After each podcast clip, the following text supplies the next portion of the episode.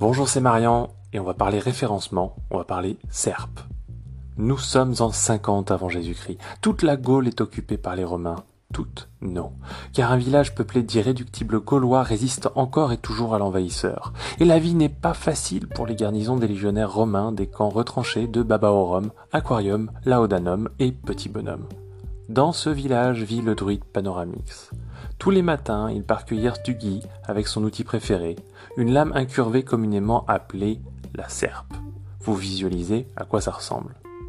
Ben, c'est très bien, mais ça va pas beaucoup nous servir parce qu'on va pas en parler du tout. On va pas parler de cette serpe, on va parler de la serpe en SEO. Alors la SERP en SEO, c'est un acronyme qui nous vient du terme anglais Search Engine Result Page. Et en fait, ça désigne les résultats d'un moteur de recherche. On va beaucoup parler de Google, de Bing, plus de Google à vrai dire, mais c'est pas un terme qui est très populaire auprès des internautes. On parle généralement de résultats euh, Google par exemple. Pourtant, c'est un, résultat, c'est un, terme qui est très utilisé par les professionnels en SEO, en SEA. Euh, SEO, Search Engine Optimization, c'est le sujet de ce podcast en général. SEA, Search Engine Acquisition, c'est le référencement payant en fait. D'ailleurs, en fait, la composition d'une SERP, donc de la page d'accueil, c'est tout un tas d'éléments que je vais vous décrire un peu. En fait, tout en haut de la page, ça commence avec le SEA. Donc en fait, donc euh, toute la partie des liens payants, les liens sponsorisés. Ils sont sponsorisés, ils sont proposés tout en haut de la page et ils sont mis aux enchères, c'est-à-dire que généralement la personne qui est proposée là est celle qui va au final rapporter le plus à Google parce qu'elle paye plus au clic ou parce qu'elle est cliquée plus souvent et qu'elle paye un peu moins mais, mais que vu le nombre de clics ça rapporte plus à Google. Voilà.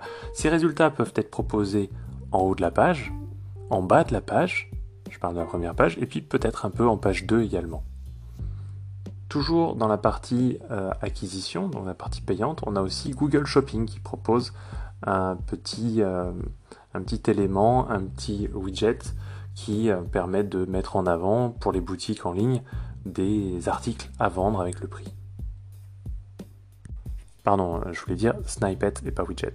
On va revenir sur les snippets dans un instant, mais là on va attaquer maintenant les résultats naturels qui suivent logiquement la plupart des, euh, résultats payants euh, sur une page de, résultats de recherche. Donc ces liens naturels, ou aussi appelés résultats organiques, sont eux présents, donc généralement sur chaque page il y en a 10, et ils peuvent être apparaître sur tout, enfin, s'il y a plus de résultats qu'il n'y a de résultats affichables sur une page, eh bien, ils apparaîtront en page 2, 3 ou 4. On verra à quel point c'est pertinent d'apparaître en première page pour euh, un site web, une prochaine fois avec les statistiques de clics. Dans tous les cas, oui, être présent le plus haut possible, voire en première position, c'est bien sûr le plus intéressant pour, euh, pour un site. Donc, lorsque vous tapez euh, une requête sur un moteur de recherche, ces liens jugés plus pertinents apparaissent en fonction de la pertinence aux yeux de Google.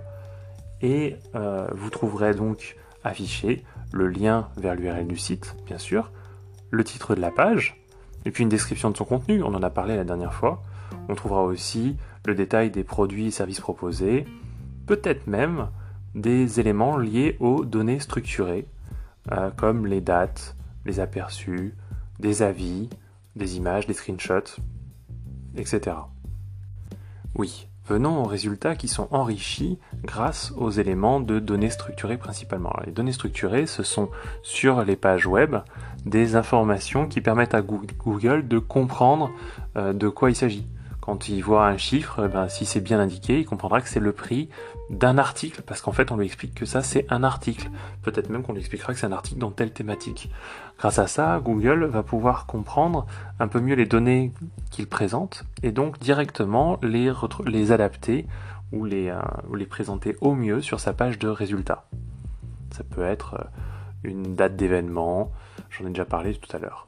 Il y a aussi d'autres possibilités. Par exemple, le Knowledge Graph de Google, c'est un bloc d'informations qui apporte une réponse directe à la requête utilisateur. C'est un encadré avec certains éléments. Vous pouvez avoir un Knowledge Graph pour euh, des euh, acteurs, des personnalités, des villes. Donc c'est un élément qui est utile à l'internaute et qui ne va pas forcément entraîner beaucoup de clics d'ailleurs, puisque l'internaute aura déjà toutes les réponses possibles. Il y a aussi les images et les vidéos. Alors je parle pas des gens qui, enfin je parle pas du fait de cliquer sur l'onglet image ou vidéo dans la recherche. Hein. On reste là pour le moment sur une recherche standard de, de la, SERP standard, standard la page d'accueil, mais il y a aussi des intégrations images et vidéos qui sont proposées ici. Vous avez aussi souvent bien sûr les résultats locaux, alors on les verra beaucoup plus en mobile, on les voit énormément de toute façon euh, sur, euh, quand vous êtes sur votre ordinateur, parce qu'en fait c'est tous les résultats qui sont liés à une recherche locale. Quand vous êtes vous-même une boutique, local, par exemple euh, un fleuriste, c'est pertinent pour vous de remplir votre fiche Google My Business pour apparaître au mieux dans les résultats euh, des gens qui cherchent un fleuriste dans les environs de là où ils habitent. Alors comme je l'ai dit, il y a plusieurs types d'éléments ou blocs d'éléments qui vont être proposés pour enrichir la, réponse euh, de, à la recherche, mais il y a un élément principal à retenir, je dirais, un des plus gros à retenir, c'est le Featured Snippet. Le featured snippet, c'est en fait un encadré, un fichier affiché tout en haut. Donc tout en haut, on dit en position 0, je vais y revenir. Et euh, cet encadré propose une réponse immédiate à la question. Ça peut être sous la forme d'une liste à puces, d'une liste numérotée, d'un tableau, d'une image ou d'un texte simple. C'est en position 0, ça permet théoriquement à euh, l'internaute de ne pas avoir à cliquer pour aller plus loin, mais ça met en avant énormément le site source de, cette documentation, de cette information. C'est-à-dire que d'une manière générale, il y aura moins de clics après, la recherche est faite, le résultat est obtenu, mais si vous voulez aller plus loin, vous aurez plus tendance à cliquer sur ce premier résultat en tant qu'internaute. Ce qui fait aussi que les autres sites qui répondent à cette requête, qui sont présentés sur la page, sont eux-mêmes beaucoup beaucoup moins cliqués. On est dans une situation où il y a un fort zéro clic, comme le, comme la définition, comme je ne vous ai pas donné de définition sur ce sujet, en fait, euh, le zéro clic, c'est quand on arrive sur une page de résultats et on ne clique pas plus loin parce que soit on a déjà l'information, soit on n'a pas envie, euh, parce qu'on ne trouve pas de, de site pertinent euh, qui répondent à ma question, donc on ne va pas plus loin. Donc ça s'appelle le zéro clic d'une manière générale. Je reviens donc sur ma position 0. c'est généralement composé de featured snippets, ça peut aussi être le knowledge card dont j'ai parlé plus haut, ou des réponses très très très courtes, genre euh, le nombre de calories dans une pomme. Voilà, on a fait un peu le tour, il nous reste d'autres affichages tout le temps en chantier sur euh, la, page de, de SERP. Et eh bien en fait ce sont tous les tests que Google va faire petit à petit. Je ne peux pas vous les lister ici parce que de toute façon ils seraient obsolètes très vite, mais euh, il faut comprendre, vous comprendrez bien qu'il y a des annuaires, des FAQ, des articles journalistiques, des réseaux sociaux, enfin il peut y avoir même des réservations de billets ou d'hôtels, ça j'en vois régulièrement, ça dépend bien sûr de vos recherches, qui sont proposés par Google pour répondre au mieux à vos recherches. Voilà, moi je vous abandonne ici, mais je reviens très vite.